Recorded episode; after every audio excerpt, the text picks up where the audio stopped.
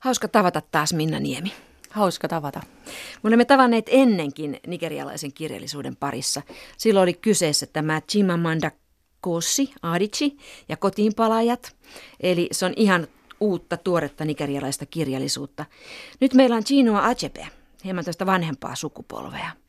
Voisiko sanoa niin, että Adichi on äh, nigerialaisen kirjallisuuden uusi tähti ja Achebe on se vanha tähti? Joo, kyllä voi sanoa hyvinkin näin ja, ja tota, vielä voi sanoa, että, että Achebe on erittäin tärkeä kirjallinen hahmo Adicille ja, ja on tämmöisen niin afrikkalaisen kirjallisuuden isähahmo laajemminkin, ei pelkästään nigerialaisen kirjallisuuden ja, ja kyllä niin kuin on hyvin merkittävä ollut monellekin nuorelle kirjailijalle.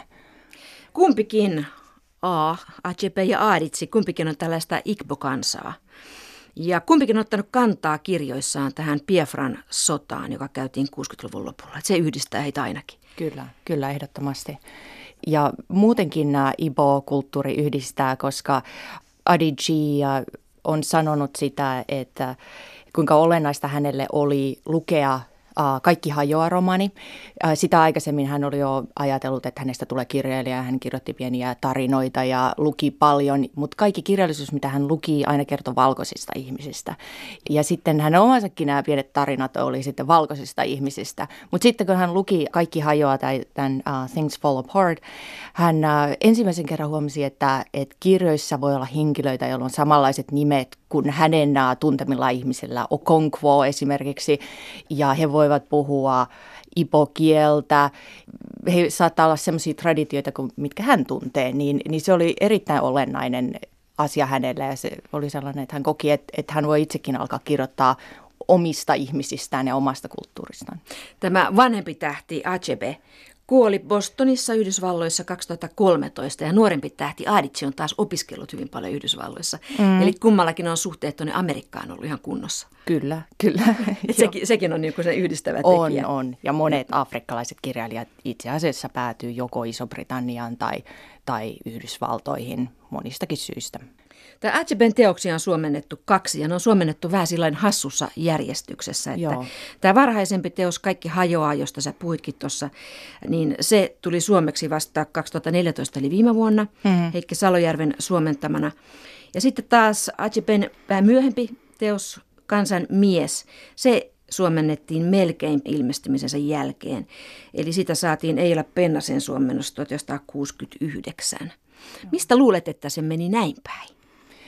No siihen on varmaan montakin syytä, että jos ajattelee, että Things Fall Apart tai Kaikki hajoaa oli ja kirjailijan esikoisromaani, hän oli hyvin tuntematon kirjailija siinä vaiheessa, mutta sitten Kansanmies on myöhäisempi romaani ja hän, hän oli paljon tunnetumpi siinä vaiheessa, niin ehkä silloin uskallettiin ottaa siis riski Suomessakin, että lähdetään tota, suomentamaan tämmöistä niin sanottua periferiakirjallisuutta, eli semmoista kirjallisuutta, millä ei välttämättä ole niin kovat markkinat.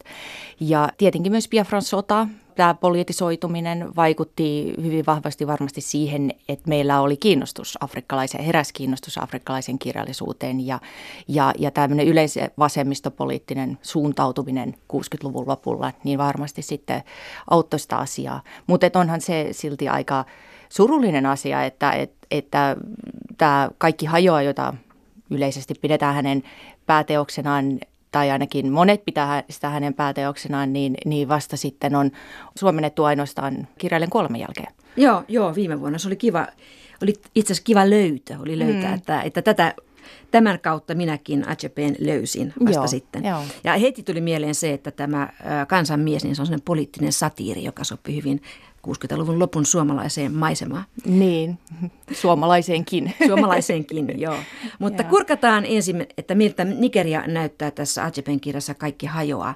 Tämä kirja ei kuvaa sitä ilmestymisajankohtaansa, eli se on ilmestynyt englanninkielisenä 1958, vaan tässä kirjassa ollaan 1800-1900-luvun taitteessa Nigeriassa.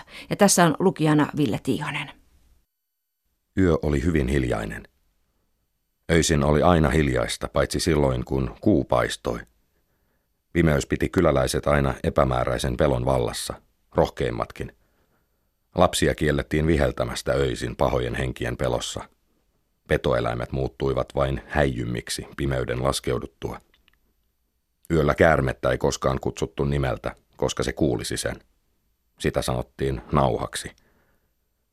Ja niin sinä nimenomaisena yönä, jolloin kylän airuen ääni vähitellen katosi kuulumattomiin, hiljaisuus palasi maailmaan. Värisevä hiljaisuus, jota metsän miljoonien ja miljoonien hyönteisten yhteissirinä vain tihensi. Kuutamoöinä olisi toisin. Silloin kuultiin aukiolla kirmaavien lasten iloisia ääniä. Ja ehkäpä vähän vanhemmat leikkivät kaksistaan hieman syrjäisemmillä paikoilla. Ja vanhat miehet ja naiset muistelivat nuoruuttaan. Igbot sanovatkin, kun kuu loistaa, raajarikon tekee mieli lähteä kävelemään. Mutta sinä nimenomaisena yönä oli pimeää ja hiljaista. Ja jokaisessa Umuofian yhdeksässä kylässä ogonea kumisuttanut airot pyysi joka miestä koolle aamulla. Bambuvuoteellaan makaava Okonkvo yritti kuvitella, millaisesta hätätilanteesta oli kyse. Oliko naapuriklaanin kanssa syttynyt sota? Se tuntui todennäköisimmältä syyltä, eikä hän pelännyt sotaa. Hän oli toiminnan mies, sodan kävijä. Toisin kuin isänsä, hän kesti nähdä verta. Juuri hän toi Umuofian viimeisimmässä sodassa kotiin ihmisen pään. Se oli hänen viides päänsä, eikä hän ollut edes vanha mies vielä. Suurissa tilaisuuksissa, kuten jonkin kylän kuuluisuuden hautajaisissa, hän joi palmuviininsä ensimmäisestä kallostaan. Tämä suomennos on siis Heikki Salojärven. Tämä Okonkuva on tässä kylänsä merkkimies, tällainen hyvin macho. Minna Niemi, millaisesta maastosta tämä sun mielestä kertoo? Tässä on kylä ja klaani ja maja, nämä mainitaan.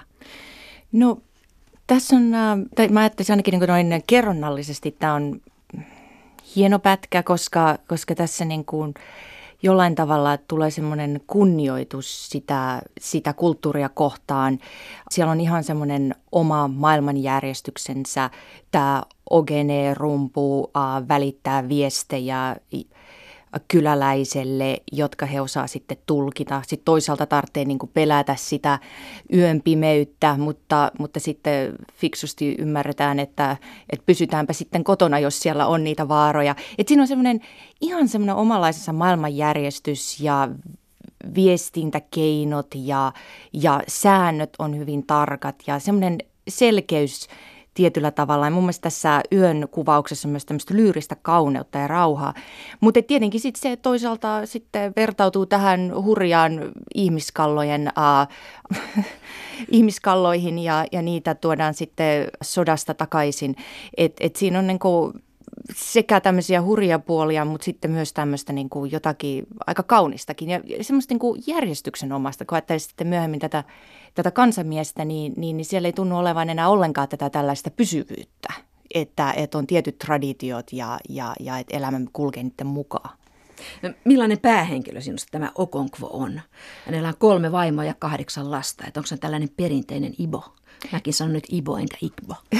Joo, kyllä hän on, hän on hyvinkin perinteinen Ibo ja, ja selkeästi myös tämmöinen miten se nyt sanottaisiin, ei nyt ehkä pikkumainen, mutta sanotaan hyvin kunnianhimoinen omassa, omassa elämässään. Ja, ja koska hänellä on tämä, tämä vähän tämä isätrauma, kun isä Unoka on ollut vähän tämmöinen lyyrisempi sielu ja, ja eikä ole välittänyt sit tästä menestyksestä, niin sitten se on kolahtanut Okonkvoon ja hän, hän kokee sitten, että hänen täytyy pistää paremmaksi ja, ja päästä siitä häpeästä, isän häpeästä eteenpäin. Että, että hän on hyvin, sanotaan semmoinen niin kuin, traditioiden mies. Ja se ehkä sitten myös osaltaan vaikuttaa siihen, että hän ei pysty sitten sen tradition murtuessa jatkamaan eteenpäinkään, koska se on hänen minänsä ja hän tulee sieltä. Tavallaan se häpeä isästä tuo hänet kuitenkin lukijalle läheiseksi, koska hän mm. häpeä. Isä on ollut juoppo ja soittaja ja huilisti ja sitten poika kokee sen, että mun täytyy todella mm. menestyä ihan toisella tavalla. Mun täytyy Joo. olla tosi kova. Kyllä, kyllä. Vaikka sitten hänelläkin on pehmeitä piirteitä siellä. Esimerkiksi tämä Ikeme Funa, joka tuodaan tämmöisenä voittopalkintona toisesta kylästä, niin hän kokee hyvin vahvoja lempeitä tunteita tätä poikaa kohtaan, mutta sitten Jumalan tai tämmöisen niin kuin jumalvoiman käskystä tämä poika pitää tuhota ja, ja hän on sitten valmis tekemään tämän, että, et, sen takia, että hän seuraa heimonsa traditioita ja, ja toimii sääntöjen mukaan, että et sitten hän joutuu tavallaan myös haavoittamaan itseänsäkin siinä. Sitten tähän pysyvään tilaan, jota ei voi kyllä ihan rauhaksi nimittää, mutta no, siihen niin. tulee sitten liikettä, muutosta sitä kautta, että kylään saapuu lähetyssaarnaajia. Jos me hylkäämme Jumalamme ja seuraamme teidän Jumalaanne, toinen mies kysyi. Kuka suojelee meitä laiminlyötyjen jumalien ja esiisien vihalta? Teidän Jumalanne eivät ole eläviä eivätkä voi vahingoittaa teitä, valkoinen mies vastasi. Ne ovat pelkkää puuta ja kiveä. Kun tämä tulkattiin Bantan miehille, he purskahtivat pilkalliseen nauruun. Noiden täytyy olla hulluja, he ajattelivat mielessään. Kuinka he muuten voisivat sanoa, että Ani ja Amadiora ovat vaarattomia, ja Idemil ja Ogvukvu. Jotkut alkoivat jo poistua paikalta. Sitten lähetyssaarnaajat alkoivat laulaa. Se oli niitä iloisesti keinahtelevia sananjulistuslauluja, jotka kykenivät helkyttämään jokaisen Igbon sydämen hiljaisia pölyttyneitä kieliä. Tulkki selitti jokaisen säkeistön sisällön kuulijoille, joista muutamat jo kuuntelivat laulua lumoutuneena, seisaltaan. Se kertoi veljeksistä, jotka elivät pimeydessä ja pelossa, tietämättöminä Jumalan rakkaudesta. Se kertoi lampaasta kukkuloilla, kaukana Jumalan portilta ja lempeän paimenen hellästä huomasta. Laulun jälkeen tulkki puhui Jumalan pojasta, jonka nimi oli Jeesus Kristus. Okonkvo, joka oli jäänyt paikalle vain toivoessaan, että miehet ajettaisiin kylästä tai ruoskittaisiin, esitti kysymyksen. Sinä kerroit meille omalla suullasi, että on vain yksi Jumala. Nyt puhut hänen pojastaan. Hänellä on sitten varmaan vaimokin. Mun mielestä se on mielenkiintoista siinä mielessä, että me ollaan luettu tässä vaiheessa, kun tämä lähetyssaarnaaja ilmestyi, niin kolme neljäsosaa tästä kirjasta. Ja me ollaan tutustuttu Ibojen uskontoon ja siihen teokraattiseen yhteiskuntaan. Me tiedetään eri jumalista ja, ja me tiedetään, miten esi voi olla vihaisia ja ainakin siinä maailmassa. Et, ja ja oma, omia jumalia voi joskus joutua pelkämään, niin kuin Ibot kokee. Niin tässä kun tämä lähetyssarnaaja tulee, niin, niin, niin me nähdäänkin hänet tämän ibolaisen maailmankuvan kautta sen sijaan, että me nähtäisiin nyt ibolaiset sen uh, lähetyssarnaajan kautta. Eli tässä niin kuin käännetään päälailleen sellainen, uh, sellainen asetelma, että yleensä afrikkalaiset heimot vaikuttaa primitiivisilta ja oudoilta. Et nyt tässä onkin niin päin, että se, se lähetyssarnaaja vaikuttaa melko kahjolta, koska ensiksi puhutaan, että siellä on vain nyt yksi Jumala, mutta sitten sillä onkin poika ja, ja niin kuin, että eikö niiltä Jumalia sitten onkin enemmän. Et, et siinä on semmoinen mielenkiintoinen asetelman muutos ja, ja se on ollut mun mielestä ihan selkeästi myös Ajepen tarkoitus, että, että tutustutaankin siihen kulttuuriin sisältäpäin Atsepen omat vanhemmat taisivat olla hartaita protestantteja. Hänen mm. isänsä oli lähetyskoulun opettaja, näin olen lukenut Wikipediasta. joo, joo, kyllä. kyllä. Ja, ja mun mielestä, kun ajattelee sen, että hänellä on tämä kristityn tausta, mutta sitten mä oon kans lukenut jostain, mm-hmm. että, että tota, vanhemmat ei suinkaan ollut sitten kuitenkaan niin kuin tuomitsevia kristittyjä. Että he ymmärsivät myös sen, että, että tässä on niin kuin omien heimotraditioiden ja sitten tämä kristinuskon niin kuin vastakkainasettelu aika tuoreesti heidän omassa kulttuuritaustassaan. Ja sen takia ehkä jollain tavalla tähän romaaninkin on tullut sitten se, se sellainen asenne, että, ei tuomita, että, että en, enemmänkin niin nähdään, että mitä on yhteyskohtia – näiden kahden eri uskonnon välillä esimerkiksi. Seuraavassa näytteessä tulee esille se, että mitä tarkoittaa tämä kaikki hajoaa tai mitä Achepe ehkä eniten tässä suree. Okonkvo on järjestänyt tällaisen hienon juhlan mm. kiitokseksi siitä, että hän on saanut olla turvassa toisessa kylässä. Yeah. Ja nyt hän on lähdössä sieltä pois ja hänelle pidetään tällainen kiitospuhe, joka on mun mielestä hirveän tärkeä tässä kirjassa. Kyllä, joo. Kun palmuviini oli tarjoiltu, yksi umunnan vanhimmista nousi kiittämään Okonkvoa. Jos sanoisin, että me olleet odottaneet näin suuria pitoja, antaisin ymmärtää, että me tienneet kuinka avokätinen poikamme Okonkvo on. Me kaikki tunnemme hänet ja odotimme saavamme kaikkea runsaasti. Kiitoksia. Tulkoon kaikki, mitä olet antanut kymmenkertaisesti takaisin.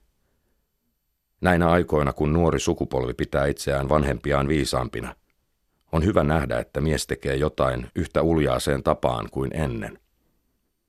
Mies, joka kutsuu sukulaisensa juhlaaterialle, ei tee sitä pelastaakseen heidät nälkäkuolemalta. Heillä kaikilla on ruokaa kotonaan. Kun me kokoonnumme kuun valaisemalle aukiolle, me emme tee sitä kuun takia. Jokainen mies näkee sen omalta pihaltaan. Me kokoonnumme, koska sukulaisten on hyvä tehdä niin.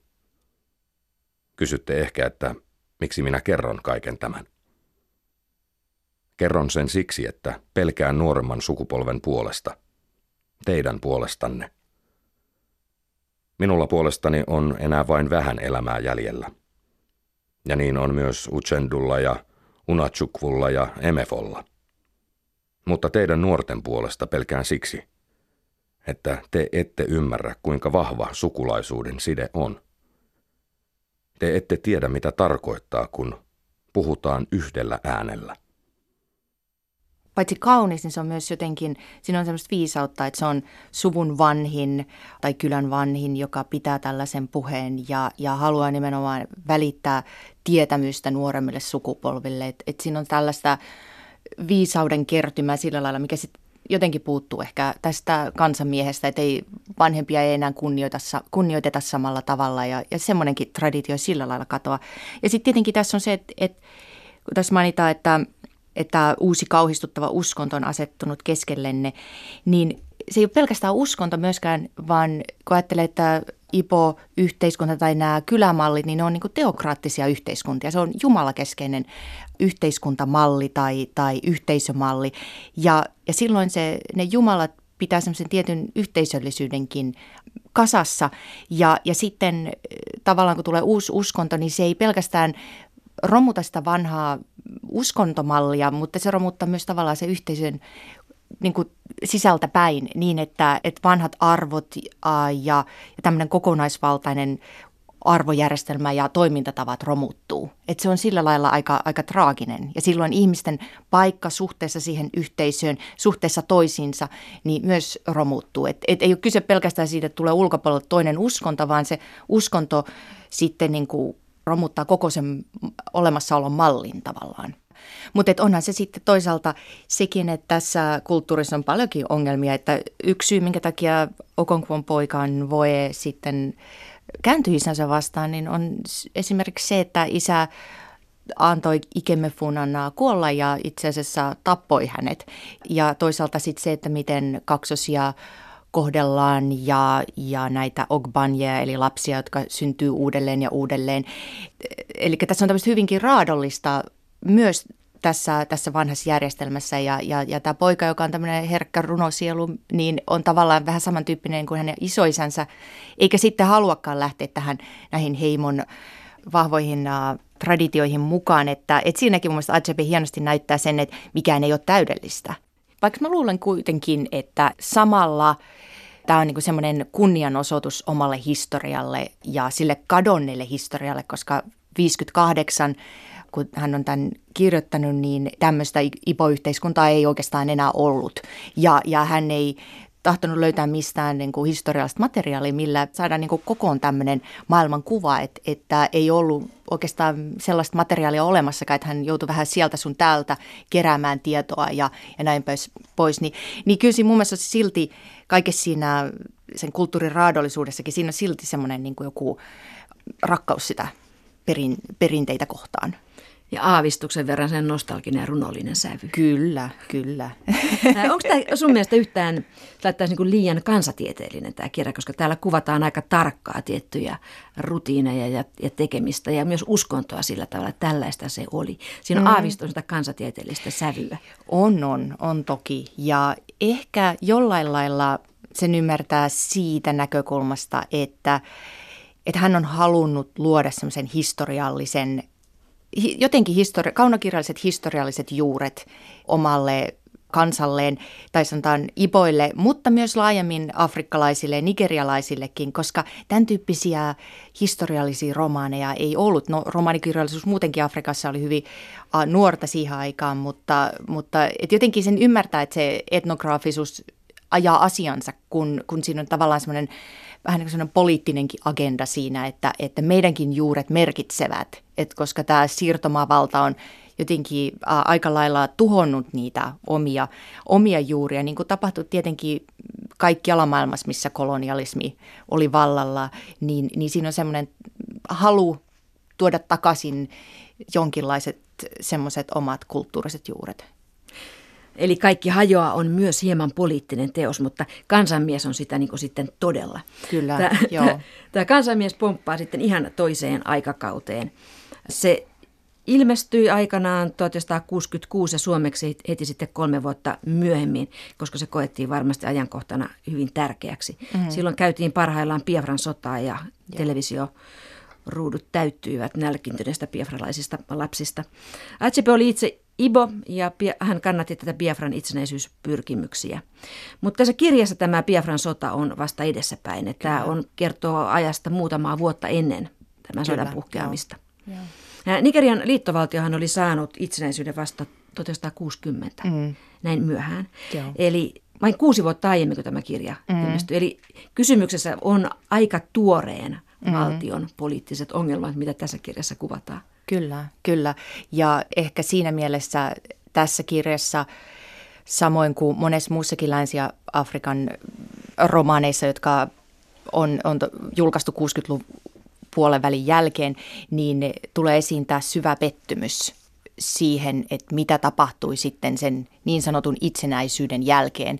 Et sen sijaan, että, että nämä tämmöiset lupaukset itsenäisyydestä ja, ja tulevaisuudesta olisi jollain tavalla lunastettu, niin, niin äh, vajottiinkin poliittisesti hyvin arveluttavaan aikaan, jolloin nämä vallankaappaukset toisessa, toisensa jälkeen nämä leimas poliittista kulttuuria Afrikassa hyvin paljon ja Länsi-Afrikassa erityisesti.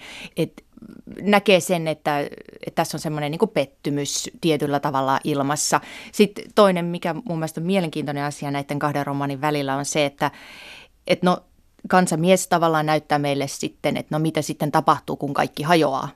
eli kaikki on hajonnut, eli arvomaailma on hajonnut, ihmiset on hyvin kyynisiä ja oman edun tavoittelijoita, eli tavallaan se semmoinen vanha yhteiskunnan rakenne on romuttunut ja, ja silloin tulee semmoinen tietynlainen arvotyhjiö ja korruptio kukkii sellaisissa olosuhteissa.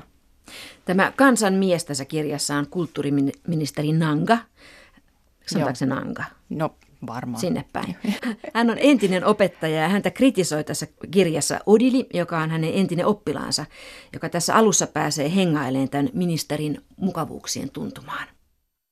Kun asetuin pitkäkseni kaksoisvuoteeseen, joka tuntui lepäävän ilmapatjalla, ja sytytin lukulampun, ja näin kaikki kauniit huonekalut uudestaan makuasennosta, ja katsoin avoimesta ovesta välkkyvään kylpyhuoneeseen, ja näin pyyhkeet, suuret kuin lappa, Minun oli tunnustettava, että jos minusta sillä hetkellä olisi tehty ministeri, olisin kiihkeästi pyrkinyt jatkamaan virkaani ikuisesti.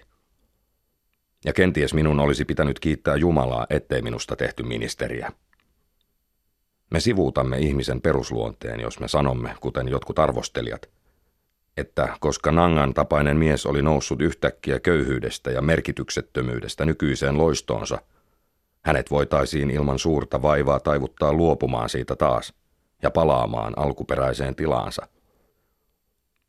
Mies, joka on juuri tullut sisään sateesta ja kuivannut ruumiinsa ja pukenut ylleen kuivat vaatteet, on haluttomampi palaamaan takaisin ulos kuin toinen mies, joka on ollut sisällä koko ajan. Meidän nuorella kansakunnallamme on se vika, kuten minä oivalsin maatessani siinä vuoteessa – että kukaan meistä ei ollut nauttinut sisälläolosta tarpeeksi kauan voidakseen sanoa, menköön helvettiin. Tämä suomennos on taas Eila Pennasen. Mitä sä tykkäät, Minna Niemi, tästä tämän kirjan tyylistä? Tämä on siis satiiri, onko tämä mustaa, onko tämä hauskaa, onko tämä kylmää? Tuo ainakin tuntuu aika terävältä tai aika, meni, meni varmaan hyvin kohdalleen toi, että kun on päässyt sateesta sisään, niin ei kovin helposti sinne halua. Mm, kyllä. No tämä on mun mielestä satiirinen kyllä hyvinkin ja ehkä jollain tavalla tosiaan epätoivonen. Niin, no onhan tämä hauskakin, mutta, mutta hyvin semmoisella ehkä mustalla tavalla sitten. Et, et se on mun mielestä mielenkiintoista tässä, että et erityisesti että miten tämä päähenkilö, joka on myös minä kertoja, eli tässä on hyvin erilainen kerronta kuin tuossa Kaikki hajoaa romaanissa, koska tämä on nyt minä kertojan kertoma, kun siinä on sitten taas kaikki tietävä kertoja, niin niin tavallaan että meidän kertojamme on myös aika epäluotettava henkilö. Eli Odil itse ei, ei ole kovinkaan paljon moraalisesti kypsempi kuin, kuin hänen vastustajansa Nanga, mutta toisaalta hän sitten harrastaa paljon tämmöistä niin itsekriittistä analyysiä kyllä myös, ja sitä kautta ehkä sitten tulee tällaista tämmöistä sarkastista ja tämmöistä ironista otetta tähän, mutta mun mielestä se on mielenkiintoista se, että että se ei osoiteta sormella vaan nangaa sillä lailla, että tässä on nyt korruptoitunut mies, vaan tässä kuvataan hyvin esimerkiksi tässä lukunäytteessä just, että miten ihmiset korruptoituu. Eli nuori Odil, joka on kovasti vastustanut Nangaa, kun hän pääsee sitten sinne Nangan asuntoon, hän on ihan, että no jaa, että itse asiassa olisi aika vaikeakin vastustaa tällaista, tällaista asuntoa. Ja hän sanoi, että on tunnustettava, että jos minusta sillä hetkellä olisi tehty ministeri, olisin kiihkeästi pyrkinyt jatkamaan virkaan ikuisesti. Odili menettää tyttöystävänsä Elsiin sitten tälle Nangalle ja hän hakee revanssia ja ryhtyy vaalitaisteluun Nangaa vastaan ja tätä vaalitaistelua käydään sitten kaikin keinoin. Heti kun palasin omaan kylääni, aloin järjestää henkivartiostoani. Heitä oli neljä ja heidän johtajansa oli gangsteri nimeltä Bonifas, joka oli saapunut meidän kyläämme muutamia vuosia aikaisemmin. Kukaan ei tiennyt mistä. Hän ei siihen aikaan edes puhunut meidän kieltämme. Nyt hän puhuu, mutta käyttää edelleenkin mieluummin pidginiä. En tiedä, onko totta, että hänellä on vain yksi luu kyynärvarressaan kahden normaalin sijasta, mutta niin kerrottiin. Joskus hän käyttäytyi kuin hullu, minkä hän itse avoimesti myönsi sanoen, että se johtui poikaijan tapaturmasta. Hän putosi mangopuusta päälleen maahan. Maksoin hänelle kymmenen puntaa kuussa ja annoin ruuan, jota oli runsaasti. Hänen kolme apulaistaan ansaitsivat paljon vähemmän. Aina kun lähdin vaalitaisteluun, Bonifas istui minun vieressäni etuistuimella ja toiset kolme auton takana. Kun matkamme tulivat yhä vaarallisemmiksi, suostuin siihen, että meillä oli mukana vähimmäismäärä aseita, ehdottomasti vain puolustautumista varten. Meillä oli viisi viidakkoveistä, muutamia tyhjiä pulloja ja kiviä istuimen alla. Myöhemmin meidän täytyi lisätä näihin kaksi kaksipiippuista kivääriä. Suostuin tähän vain vastahakoisesti monien väkivaltaisuuksien jälkeen, joita meihin kohdistettiin. Jos ajattelee nyt Nangaa, niin hänellä on hyvin tärkeää se, että hän vetoaa kansan syviin riveihin, mutta sitten toisaalta hän ei kuitenkaan itse asiassa ajattele kansaa pätkääkään ja on valmis pettämään sen heti, kun tilaisuus siihen tulee. Eli siis äh, hän ostaa mieluummin kaikki eurooppalaisilta, käyttää eurooppalaisia alihankkijoita, jotka sitten taas antaa hänelle rahaa ja korruptiolahjoja. Ja, ja hän on hyvin tämmöinen turmeltunut. Mutta tietenkin voidaan ajatella tätä otsikkoa myös niin, että onko kansan mies välttämättä Nanga vai onko se myös Odil, koska tämähän voi periaatteessa viitata kumpaa tahansa. Yksi, mikä kiinnitti huomiota Nangasta on se, hän on hyvin koulutuksen ja tavallaan sivistyksen vastainen. Ja täällä, täälläkin nämä hänen kannattajansa eivät osaa kunnolla kirjoittaa. He kirjoitetaan sama luon peturi. Joo, ja tämä on tietenkin siinäkin mielessä huvittavaa, koska hän on kulttuuriministeri. Mm. Ja, ja tämä on sellais, sellainen kohta, jota Odil ihan selkeästi kommentoi useammankin kerran, että, että miten voi olla, että esimerkiksi jonkun kirjatilaisuuden avajaisissa hän ei muista maan suurimman kirjailijan teoksen nimeä, kun kirjailija seisoo vieressä ja, ja, ja näin poispäin. Että et, et tavallaan hän halveksi koulutusta, hänelle itselläkään ole sitä kovasti ja, ja sitten hän ei puhu englantia kovin hyvin, että hän puhuu enemmän tätä Bidgin englantia, mikä toisaalta sitten sitä nyt voidaan sanoa, onko se, voidaan miettiä sitten, että onko se hyvä vai paha asia, koska, koska tavallaan se voi olla myös semmoinen vastarinta sitä kolonialismia vastaan, että ei puhutakaan ihan kolonialistin omalla kielellä, vaan muutetaan sitä, että, mutta Odil itse kyllä sitten puhuu näin niin kuin kirjakielellä, mutta, mutta tosiaan ei siellä osata välttämättä vaalijullisteissa ihan sanoa kaikkea korrektisti oikein. Tästä vaalikampanjasta saattoi päätellä tai saattaisi päätellä, että vaali, vaalitaistelu on aika kova ja aika verinen. Mutta itse asiassa se ei ole sitä, koska tähän tuodaan mukaan myöskin tämä Nangan uusi kihlattu Edna, jota sitten myöskin Odili tavoittelee, Kyllä. koska Odili haluaa kostaa tämän mm-hmm. oman tyttöystävänsä niin ottamalla sitten Nangan uuden kihlatun, mutta hän rakastuu sitten kuitenkin. Mm. Et, ja siinä kohtaa tulee tähän kirjeen operettimaisia piirteitä. Mm. Että se rakkaus mm. tavallaan kuvataan että se on vähän niin kuin hassua, mm. koheltavaa. Se joo. myöskin pehmentää tätä kirjaa. Kyllä joo, mutta tuosta tota, vaalitaistelusta vielä sen verran, että kyllähän se aika raadollista on, että tässäkin päähenkilö sanoi, että kannatti nähdä, kuinka he kaatuivat kuin leikatut banaanin varret, kun tämä Boniface hakkaa kahden miehen päätä yhteen, niin, niin kyllä se siis myös kertoo tavallaan semmoisesta niin kahjoudesta siinäkin mielessä, että mitä vaan, kuka vaan voi tehdä tämmöisessä yhteiskuntatilanteessa, kun kaikki arvot on tosiaan murtuneet ja ihmiset on kyynisiä ja ei ole enää niin järjellisiä lakeja voimassa. Ja se on semmoista sekasortosta siinä mielessä ja, ja tosi niin moraalitonta, että kaikki keinot on käytettävissä. Ja siitähän se sitten on se, sekin puoli, että, että tavallaan Edna on, on yksi näistä keinoista, joita voidaan käyttää tässä, tässä kahden miehen välisessä taistelussa. Että tosiaan että ekana Edna on ihan koston välinen, mutta sitten myöhemmin Odil kyllä rakastuu häneen, mutta silloinkin tosiaan se on aika erikoinen rakkaustarina siinä on mun mielestä hienosti RGB osoittanut sen, että et, et Odil ajattelee itsestään usein vähän liikoja mutta lukija näkee enemmän. Eli kumpikin heistä on siis kansanmies. Mutta jos kansanmiehet ovat tällaisia, niin katsotaan sitten millainen on kansa. Jotkut poliittiset huomioitsijat ovat sanoneet, että näiden toimenpiteiden ääretön kyynisyys herätti yleisen suuttumuksen ja kaatoi hallituksen. Se on puhdasta pötyä. Kansa itse, kuten olemme nähneet, oli tullut johtajiaan vielä kyynisemmäksi ja oli kaupan päälle välinpitämätön. Syökööt, se oli kansan mielipide. Emmehän me tehneet itsemurhaa ennenkään, kun valkoiset miehet söivät kaiken yksin. Ei tietenkään. Ja missä ovat ennen kaikki valtiat valkoiset nyt? Tulivat, söivät ja menivät. Mutta me olemme vielä täällä.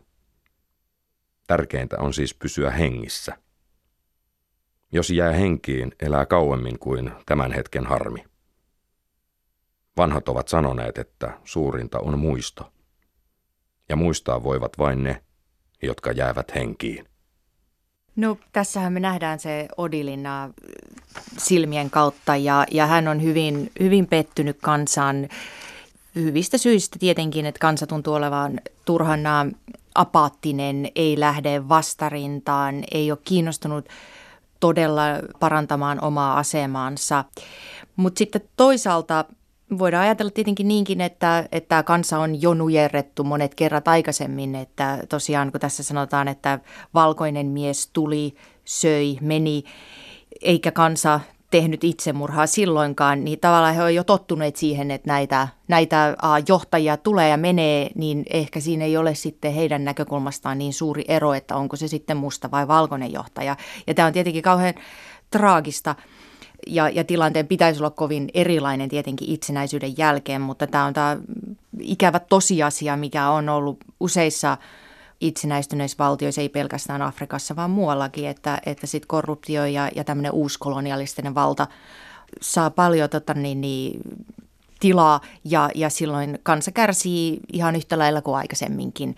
Et, et tietenkin voisi ajatella, että et semmoinen yhtenäinen poliittinen vastarinta olisi se se ideaali tässä tilanteessa, mutta sitten taas toisaalta kun tiedetään Nigeria, vaikka tämä nyt ei kerro suoranaisesti Nigeriasta, koska tämä on fiktiivinen afrikkalainen valtio, mutta hyvin vahvasti voi sanoa, että tämä silti on niin kuvaus Nigeriasta, niin siellä on kolme isoa eri heimoa, Jorubat, Ibot ja Hausat ja, ja kristiusko, islam, isot eri uskontokunnat ja, ja on hyvin vaikea niin kuin tuoda sitten semmoista yhtenäistä – yhtenäistä rintamaa siihen, varsinkin sen takia, koska aikaisemmin puhuttiin näistä kyläyhteisöistä, joilla oli omat lait ja oma yhteiskuntamallinsa, niin, niin ne kansa sinänsä niin kuin tämmöisenä kokonaisuutena on vähän niin kuin uusi, että tavallaan sitä ei ole ajateltu semmoisena isompana massana aikaisemmin, vaan ne oli sitten enemmän ne kyläyhteisöt. Että toisaalta ymmärtää sen hyvinkin sillä lailla, että, että, että tässä on tämmöinen niin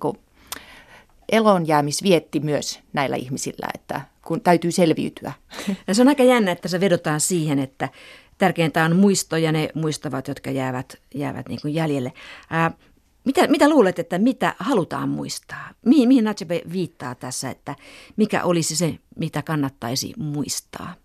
Niin, ehkä voisi ajatella niin. sillä lailla, että, että muistaa nämä eri aikakaudet sillä lailla, että sanotaan nyt niin kuin nämä petolliset hallitukset, jotka tulee ja menee tässä tilanteessa ja oppii niistä jotakin. Et, et siellä on sellainen, että kansa pystyttelee vähän kauempana ja vetää omat johtopäätöksensä. Et, et koska tämä on sellainen turbulenssin aika, että silloin voi olla parempikin pysytellä vähän kaukana, koska, koska mitään demokraattista yhteiskuntamuutosta ei näytä tulevan. Et, et sillä lailla tämä romaani jääkin auki myös että et ei, ei todellakaan luvata mitään parempaa ja sinänsä se on ollut aika mielenkiintoinen profetia niin sanotusti, koska, koska se ilmestyi vain hiukan sitä aikaisemmin, kun Nigeriassa tapahtui se sotilaallinen vallankaappaus, joka sitten johti sisällissotaan ja Biafran sotaan.